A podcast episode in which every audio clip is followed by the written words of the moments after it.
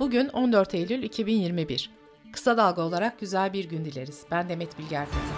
Gündemin önemli gelişmelerinden derleyerek hazırladığımız Kısa Dalga Bülten başlıyor. HDP eş genel başkanı Mithat Sancar, 27 Eylül'de açıklayacakları deklarasyonun seçim pazarlığı değil, bir yol haritası olacağını söyledi. Sancar, Cumhurbaşkanı adayı olacak kişiden beklentiyi açıklayacağız. Parlamenter sistem diyoruz, belgemiz herkese, tüm siyasi partilere açık olacak dedi. HDP'li yetkililer ise tutum belgesine ilişkin Kürt sorununa demokratik çözüm, adalet, demokratik anayasa, yerelin idaresine dayalı bir yönetim biçiminin güçlendirilmesi konularının belgede öne çıkacağını belirtti. HDP'nin Edirne cezaevinde olan eski eş genel başkanı Selahattin Demirtaş, demokratikleşme konusunda HDP'nin şakası yok. HDP'yi ciddiye almayanlar, demokrasiyi stratejik bir hedefe ve programa dönüştürmeyenler kaybeder ifadelerini kullandı. İyi Parti Genel Başkanı Meral Akşener, Millet İttifakı içinde sorun olmadığını söyledi. Akşener, uyumlu şekilde çalışıyoruz. Sayın Kılıçdaroğlu ile aramda sorun yok. Millet İttifakı kimi aday gösterirse hep birlikte çalışırız ve seçimi alırız dedi. Deva Partisi Genel Başkanı Ali Babacan, güçlendirilmiş parlamenter sistem isteyen partilerle yakın bir diyalog içinde olduklarını söyledi. Babacan, seçimin açık farklı kazanılması gerektiğini belirtti. Ankara Büyükşehir Belediye Başkanı Mansur Yavaş, Cumhurbaşkanlığı adaylığı sorusunu adımın Cumhurbaşkanlığı seçimlerinde öne çıktığını biliyorum. Bu gurur duyulacak bir şey. Ancak şu anda böyle bir düşüncem yok sözleriyle yanıtladı. Çorlu'daki tren kazasında oğlunu kaybeden anne Mısra Öz ile beraber 6 kişinin toplantı ve gösteri yürüyüşünde görevlendirilenlerin görevlerini yapmalarına engel olma suçlamasıyla yargılandığı davanın dördüncü duruşması dün yapıldı. Davada polislerden bazıları şikayetlerini geri çekti. Ailelerin Ankara Adliyesi önünde açıklama yapmasını ise polis, sosyal medya üzerinden yapabilirsiniz, buna burada müsaade etmeyeceğiz diyerek izin vermedi.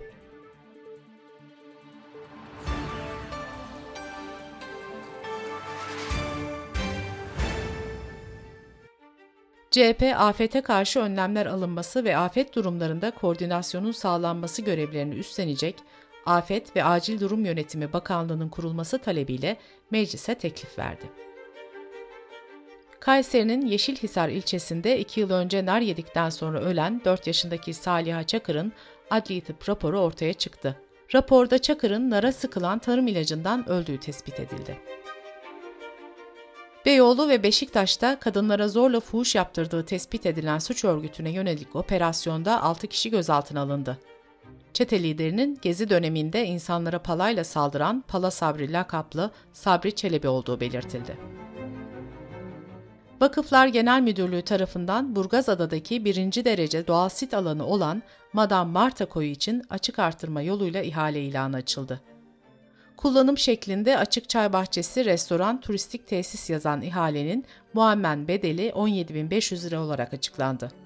Marta koyu dayanışması koyun dokusunun bozulmaması için mücadeleye devam edeceklerini belirtti. Bültenimize COVID-19 haberleriyle devam ediyoruz.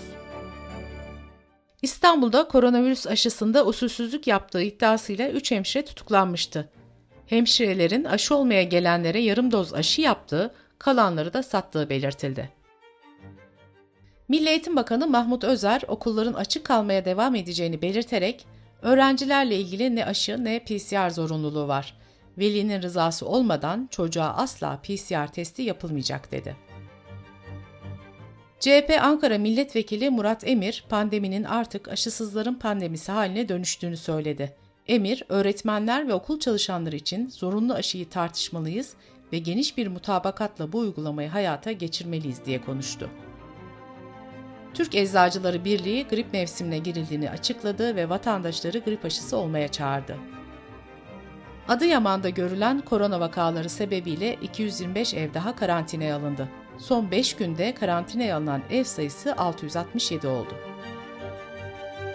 İstanbul Valisi Ali Yerlikaya, kentteki 7428 okul servis şoföründen 6997'sinin aşı yaptırdığını açıkladı.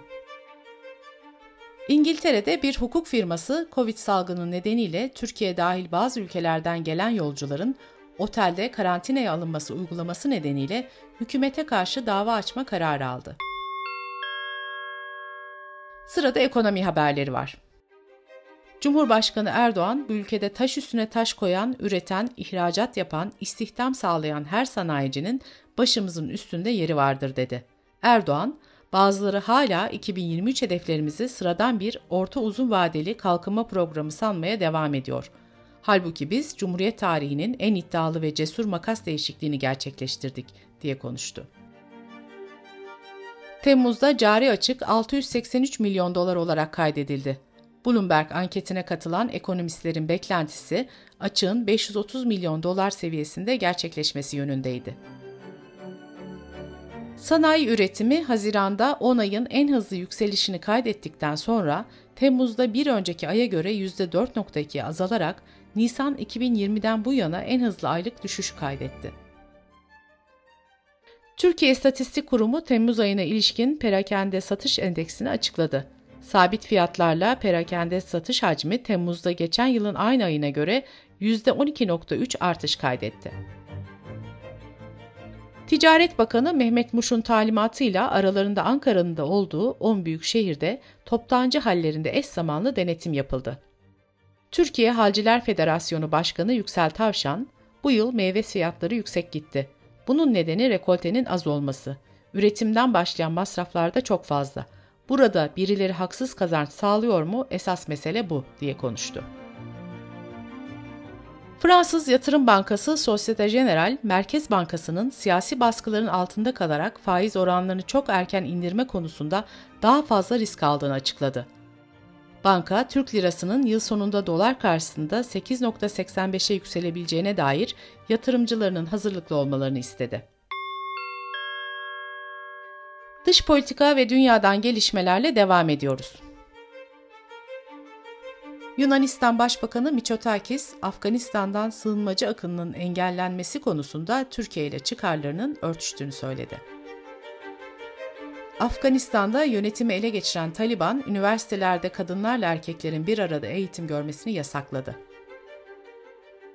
Dünya çapında doğal kaynak sömürüsü, yoksulluk, yolsuzluk alanlarında çalışmalar yürüten Global Witness, 2020 yılında dünya çapında 227 çevre aktivistinin öldürüldüğünü ve bunun şimdiye kadar görülen en yüksek çevreci cinayeti oranı olduğunu açıkladı.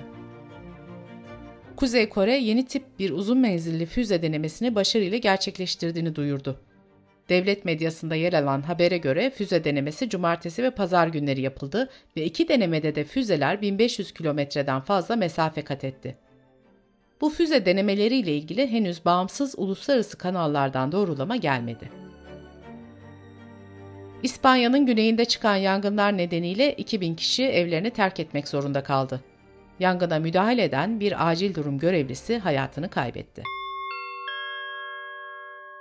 Bültenimizi kısa dalgadan bir öneriyle bitiriyoruz. Teknoloji devletlerin ve büyük şirketlerin elinden alınıp barışı inşa etmek için kullanılabilir mi? Oxford Üniversitesi bünyesindeki Barış Teknolojileri projesi hangi fırsatları sunuyor? Kemal Göktaş'ın Oxford Üniversitesi öğretim üyesi Dr. Emre Eren Korkmaz'la söyleşisini kısa dalga.net adresimizden ve podcast platformlarından dinleyebilirsiniz. Gözünüz kulağınız bizde olsun. Kısa Dalga Medya.